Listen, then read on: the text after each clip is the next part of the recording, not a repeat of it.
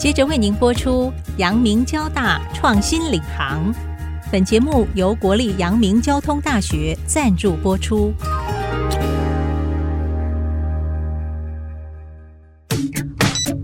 欢迎登入 IC 部落格，让主持人谢美芳带您链接产业趋势，预见科学、科技、医疗与人类未来。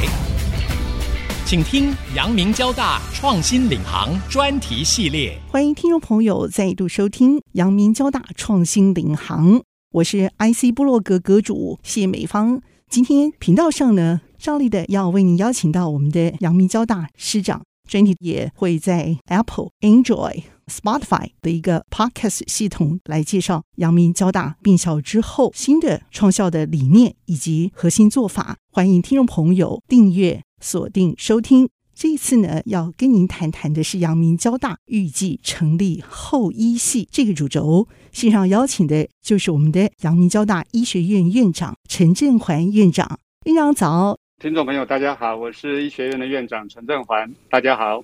其实阳明过去在医学专业主轴当中培育许多国内医师人才，那么医护系统上啊也一直都培育国内所需要的源源不竭的人才。但我们很好奇的就是，过去这一年来，我相信你们经过了一段时间的这个磨合，一定也有一些创新的想法啊，是在这样的一个基础上有更深广的一些理念跟做法。所以一开始的时候，跟我们来谈一谈重要的一个成果。OK，那简单的说，阳明医学院有一个特质，就是勇于实验、勇于创新。在我们并校之前，医学系就已经是一个非常创新的医学系。大家也许知道，阳明医学系分成 A、B、C 三组，A 组就是招收传统的医学系的学生，但是 B 组就是为了招收培育将来的所谓的医师科学家，C 组就是为了培育将来的医师工程师。好。这三组是在并校之前就已经存在的。B 组跟 C 组是一个非常特殊的两组，它是培养双专长的医师。我们会希望一个医师，他除了会看病，他还会做研究，这是 B 组啊。那 C 组的话，我们是希望这个医师他有工程的能力，能够结合医学与工程。就可以帮病人解决更复杂的、更困难的一些医学上的难题。这两组呢，其实都已经运作的良好，但是我们觉得好还要更好，所以我们希望在未来能够招收大学毕业的学生。好，那么因为我们觉得大学毕业之前，如果已经具备了科学研究，或者是医学工程，或者是工程专长。那么他已经具备了第一个专长，那这时候再来读医学，那么获得医学第二个专长，我们觉得可能会更好，所以我们就有这样的一个规划跟想法。新线啊，这样的一个新的做法有三个一个大方向啊，那也延续过去厚实的这个基础，那么同时呃讲出其他新的一些做法跟理念出来啊。那您现在又是要跨到整个不同的医学领域背景专长，领导这方面的专才，嗯、这样的一个完整的一个发展时间表，在等中长城，我们起码知道它已经在构想当中，是今年会成立吗？还是后？不会那么快啊？哦，我还不会那么快哦。哎，不会那么不会那么快。那大致是多久之后？至少要四年，是是，至少要四年以后。为什么呢？就是其实成立后医系啊，那么阳明医学院是已经早就有经验了，这有一段历史哈。你知道阳明医学院是一九七五年成立，啊，一九七五年成立，那个时候我们的创院的院长韩伟院长，嗯，他本身就是一个很特别的人物，他本身是具有医师资格，他是国防医学院毕业的。然后在美国从事生理的研究，那么他是做基础医学的研究，做得非常好。然后他回国之后呢，第一个工作是到中原理工学院担任院长。嗯，然后中原理工学院是一个理工的一个学院，很特别，他是基础医学专长，却去做中原理工学院的院长。那个时候，他在中原理工学院，他就成立了全国第一个医学工程学系。哦，原来如此。所以这是一个非常重要的历史。所以他对台湾的医学工程帮忙培养了很多的人才。后来他就呃因缘际会，在一九七五年呢成立了国立阳明医学院之后，他就来担任第一任的院长。所以他担任院长之后，他就是致力于医学与工程的结合。然后他就真的就跟教育部建议说，我们除了七年制的医学系之外，是不是也可以开始招收学士后医学系，成立学士后医学系？那教育部还真的答应了，所以我们就真的成立了所谓的学士后医学系，然后包括台大了，还有其他的医学院都成立了。不过后来三年之后就失败了。后来我们发觉说，招到的学生并不是我们理想中的学生。三年，三年，之后就停招了。我们就勇敢的、勇敢的、勇敢的承认。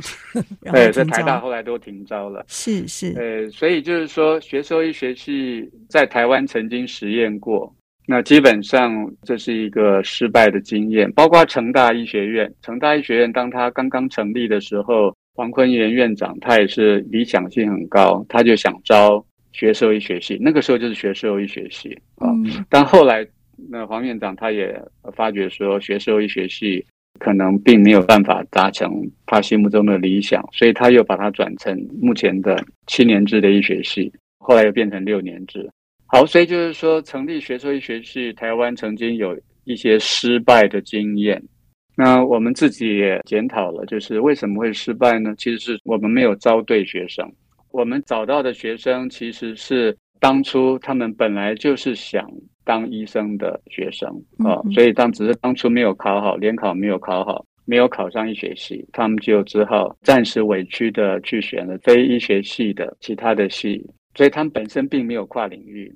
读的系可能还是跟医学相关的一些学系。换一句话说，最后他们还是当了医师，嗯、反而没有解决跨领域工程医师这样方面的需求。是因为就是我们有发觉，就是这些有一部分的学生，他们读医学系纯粹是为了职业上面的考量，他们可能会希望有一个工作比较稳定、薪水待遇比较好的工作，所以他们毕业之后，可能大部分都选择去开业去了。那么，并没有像我们院长所希望的，他们能够变成医师工程师或者是医师科学家，嗯、基本上都非常非常的少。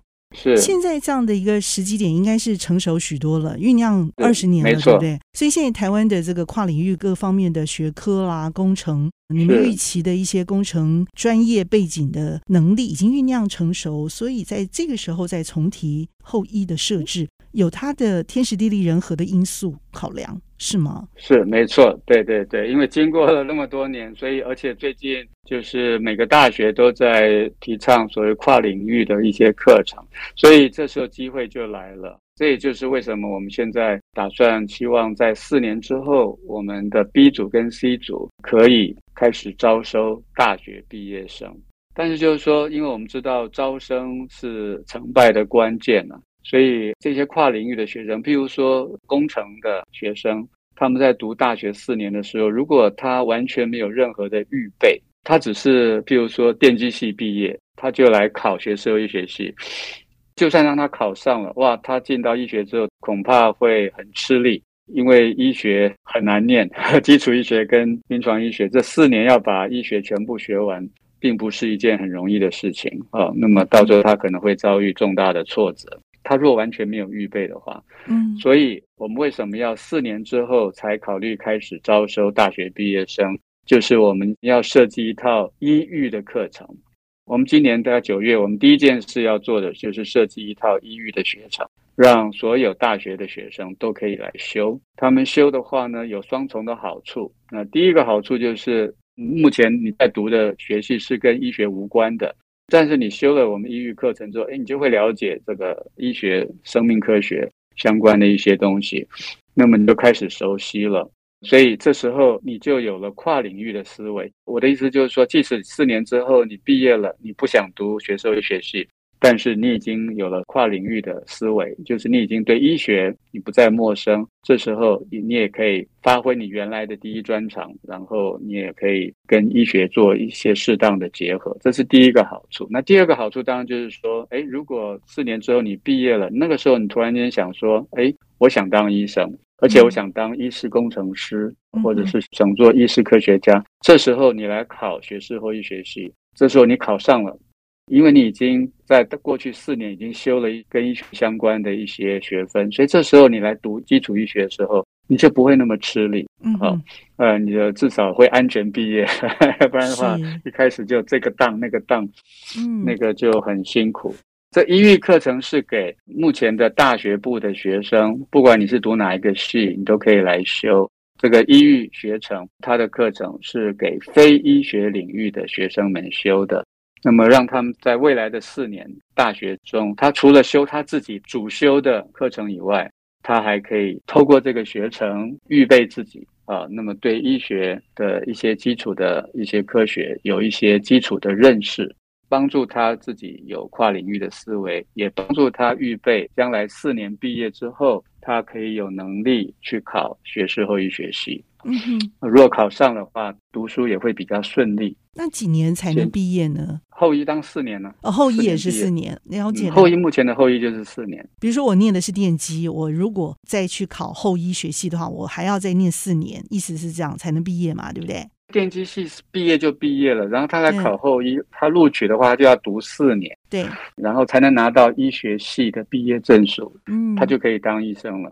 其实这样的感觉也是有这个硕士学位了啦，因为他的这个学历就相当高嘛，已经经历了八年嘛，有点这种味道就是了。对对，他因为他第一个专长就电机，又读了四年，然后医学又读了四年，加起来就八年。对，对，没有错。但事实上他是双学位，一个是电机，一个是医学，有点这种味道。没错，没错，okay, 没错。好，那我们的医师工程师组目前是六年制，我目前有医师工程师组，就是我刚刚有介绍的 C 组，他就是读六年啊，但是他毕业的时候他没有双学位。他还是医学系，嗯，但是他有第二个专长，可能就是有一些工程的一些训练，嗯，那么这些工程训练通常就是主要是在他读医学系的大一、大二这两年，很辛苦，要读很多的，嗯，呃，电机啊、电子相关的一些课程，是读的蛮辛苦的。所以，我们将来要招收大学毕业生的目的，某种程度其实也是一种减压了，就是我们把现在的是读六年，变成将来要读八年的概念。嗯，OK，那我们先休息片刻，稍后再回到节目下半段仔细的分享。谢谢院长，欢迎听众朋友再度回到阳明交大创新领航。那院长您的分享也让我们啊、呃、忍不住想继续追问下去哦。这个过程当中哈，会更让我们期待，就是说，因因为经过比较分类分流，是更精深的一个学习。那就说后医的这个成立，消极来看，我也让许多在高中毕业之后还没有办法踩过这个高医师门槛，我也可以在大学之后去进入他想要进入的这样的一个高门槛领域。那另外呢，也是吸纳跨领域的这个医师工程专业背景少见的一些人才，他可能是新创的创业人才，他也有可能是解决各方面的新的问题的人才啊、哦。所以这两方面的问题啊、呃，都可以需要这样的一个潜在的人才市场来嫁接。对于学校来说，你们所培育的这样的一个专才，跟其他的这个医学的市场其实是不一样的。培养的人才是什么样的人才呢？我们培养的人才呢，就是 B 组跟 C 组。呃，目前他的目标是蛮明确的，他们就是具有双专长的医师，一个是具备工程的专长，一个是具备科学研究的专长。这两类毕业生呢，将来他们服务的地点应该都是在医学中心呢，或者是一些科研的单位。那么，医师工程师组的毕业生，我们还希望他们将来可能会去创业。当然，我们是希望我们的医师工程署的毕业生，将来有没有可能，其中有一个将来变成我未来的张忠谋，呵像这样子的，可能是生医界的护国神山，对 对对，医学医疗产业的护国神山的领导者。嗯哼，那、呃、这是我们心中的一个期望了，因为我一届才十个学生嘛。哦，才十个啊！哇！啊，对对对，医师工程师组只有十个，医师科学家组也是十个，是因为这些都是稀有人才，那么他们。要具有双专长，他们会比一般医师组更辛苦，这是必然的。嗯，也就是说，一般医师组已经够辛苦了，他们要比一般医师组更辛苦，因为他们要学两个专长。请教一下师资方面，应该就是原来交大跟阳明的精英群嘛，对不对？教师是没错，没错嘛，哈。所以这方面的老师也是特别辛苦诶。没错，没错。OK，所以这方面你们期待啊，有什么样的一个特殊的一个市场来迎接这二十位每年的毕业生？我因为我觉得，嗯，你们应该是设想到了比我们一般人哈比较具有先知的性格，大概会知道可能未来会碰到什么样的一个难题，因此也你们事先在教育体系上也做这么特殊的一个设计。因为我们要培养的是稀有人才，这每年这二十个学生真的是国家非常需要的人才。那其实其他的欧美先进国家，他们也在非常努力的培养这种所谓的意识科学家、意识工程师。所以在其他的国家，他们都是提供全额的奖学金。就是如果一个学生他选择的是这种所谓的 MD PhD track，也就是专门培养医师工程师、医师科学家这个 track 的医学系的话，他是不用缴学费的。呃，阳明交大也是这样吗？我们目前是提供部分的奖学金，就是因为这些学生就是比较辛苦嘛。那么，而且他培养的时间又很漫长啊。不是说他读了六年八年毕业了，他就是了，还不是嘞。对，没错。他还要医师的训练，又要五年以上，嗯，然后再加上可能还要去念一个 PhD，可能又要再四年。所以，当他们真正成熟的时候，都快四十岁了。对，我听起来也是觉得，树人真的是不简单。未来招收大学生的时候，那是不是有额外的奖学金？那那个部分当时有机会啊，就是我们现在一方面在设计这个课程，我们目前正在设计就是专门招收学兽医学系的学生的课程。当一方面，我们也会希望能够募集到更多的资源。就是这里面包括更优秀的师资，我们能够希望能够聘进来。那再来就是希望有更多的奖学金，可以让我们的学生可以专心的读书，没有后顾之忧。那这些都还在规划中，希望努力的把这样子一个为我们国家培养稀有人才的这样子一个心愿，能够在未来的四年，那么逐步的到位落实。院长，我们听到的整个轮廓啊，会对于未来台湾的这个跨领域的医师、工程师哈，还有这个专业的医师创新人才的扩充愿景哈，会寄予期待。那我们也很想知道，就是说这样的一个差异化的特色，其实会逐渐的，因为你们学校所埋下的这些种子，还有擘画的这些师资愿景，而让我们的这些人才又有不同的这种期待的这个专长出来，期待这些学生哦。在你们的手上啊，在他们的努力啊，整个运作，大家一起努力运作过程当中，看到什么样差异化特色？好，那我想就是在我个人的网站上，我就已经写了四个字，就是立足阳明，关怀世界。也就是说，我们阳明虽然现在是国立阳明交通大学，以前是一个比较小的大学了，国立阳明大学，现在是国立阳明交通大学，不小了，它已经是全台湾第二大的大学，所以我们的责任，社会责任会更大。所以我们要培养的学生、培养的人才，那么不只是服务全台湾了，那么其实也是在造福全世界，这是我们的一个心愿呐。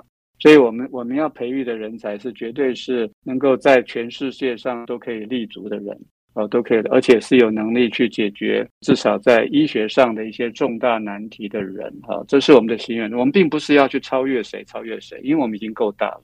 如果我们只是去超越台湾其他的大学，这并不是我们的 我们的目标了。一个大学，好的大学，它的任务就是培养人才嘛。那我们刻意要培养比较困难培养的人才，这是一个社会责任。因为其他的大学没有这样的条件，但是我们有这样的条件，我们就要勇于承担这样的责任。医师工程师医师科学家是非常难培养的人才，稀有人才，所以我们就是必须不断的自我反省。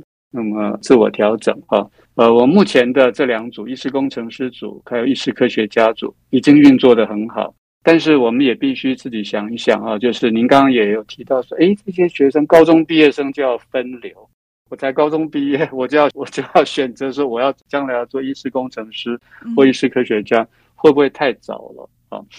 我们也发觉说，的确就是如果我们有机会去挑选更成熟的学生。那么可能会更好，所以，我们像我们站在人才培育的角度，所以我们就勇于创新，所以我们就是下一阶段好还要更好，我们要开始招收已经预备好的大学毕业生进到我们的 B 组跟 C 组。那不管它是叫做学士后医学系，或者是其他的模式，我们就是要扩大我们招生的来源，然后我们也需要先预备我们的大学生。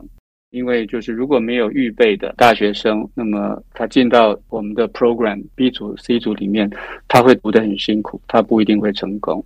其实我们目前呢，就是已经有不少的毕业生，他们表现非常的杰出。譬如说，在美国一些知名的学府已经在那边服务跟工作了。好，这是在过去十几年我所看到的。虽然大家可能会质疑说，哎，我们培养的学生怎么跑到国外去了？但是这是一个过程，我已经讲了，就是说人才的培育，尤其是这种稀有人才的培育，它是长时间的。在哪一些国外的机构？呃，Mayo Clinic 梅约诊所啊，这是美国北方最好的医院了啊。没有可能我们这最近就有一些校友。他们还很年轻，他们已经留下来当 faculty，就是当主治医师了啊。嗯。那么他们本身又可以做非常好的研究，比如说 AI 啦、人工智慧啦、跟医学的结合啦等等的。那我们在 Johns Hopkins，还有在 UCSD，还有在杜克大学，那么都有我们的毕业生非常年轻就已经留在这些知名的学府里面工作。那么假以时日，他们一定在国际上就可以崭露头角。将来他们也有机会再回到台湾服务。医学教育它是百年树人嘛，它是不可能在短期之内看到效果。我们在种树，希望后人可以乘凉。你的职业的这样的一个教学的一个热情动力来源啊、呃，是什么让您可以每天这样维持不错？问的真好。呃，因为我个人就是因缘际会，我做了九年的医学系的系主任。那这是非常 unique，因为一般的医学系系主任他任期应该是六年，但是因缘际会，因为某些特别的原因，我做了九年。那在这九年当中，我做了一个非常重大的医学教育的改革。那么我帮医学系，它从传统的课程过渡到一个全新的的一个课程，所以这是对阳明医学系的历史上面，这是一个重大的的一个转折，让我们今天才有力量可以再追求卓越。改革是非常辛苦的。那我们现在面临的就是第二波的改革，就是我们希望把我们的 B 组跟 C 组能够进一步的向上提升，可以招收到更适合的学生，也是遭遇很多的阻力。因为目前就是有好几个大学已经申请学兽医学系成功，然后陆续后面又有一些大学还要再申请学兽医学系，所以目前在这种情况之下，其实整个医界或者是。包括 T m a 包括教育部，可能都不太喜欢这个现象。T m a t m a 它是台湾医学院评鉴委员会，那么它是专门负责评鉴全台湾的医学系，定期评鉴，然后认证了，现在叫做品质认证。那么希望能够持续的提升医学教育的品质。从医学教育的角度，就是我们发觉，其实台湾不需要这么多医学院。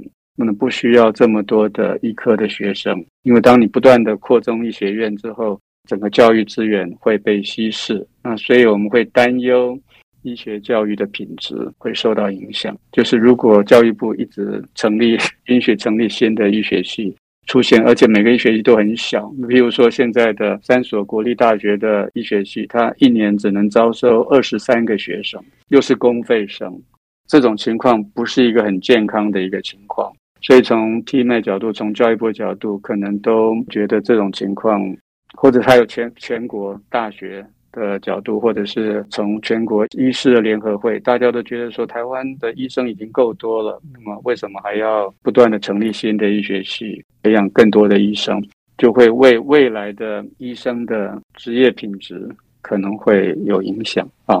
所以在这种情况之下。就是任何的医学系想要再成立新的学兽医学系，必然会遭遇一些阻碍。那你们四年后这个事情要成立，也会遇到一些可预见的阻碍喽？有可能？那当然，对，所有的改革都一定会有阻碍。教育部或者是其他的单位，可能都会用非常严格的角度来审视阳明交通大学医学院的这个做法。所以我们是非常审慎的在做规划。如果我们发觉是对的事情，我们当然还是会勇往直前。但是我们需要做很多的沟通，包括要去跟教育部沟通等等。这件事情也需要整个大学的支持，各学院的支持。呃，那因为他要投入更多的资源，所以这不是一件容易的事。对的事情，我们就应该勇往直前了。这是我个人的理念。因为过去已经做了九年的医学系的系主任。那么现在正在做第二任的医学院院长，那我已经快要接近退休的年龄，那么但是我觉得这也许是我的最后一里路，那么希望能够对大学有所贡献。阳明交大创新领航，今天线上非常的感谢我们的阳明交大医学院的陈振环院长精彩的观点绽放和分享，谢谢听众朋友您共同的参与，我和陈振环院长一起在线上和大家 say goodbye，拜拜。拜拜。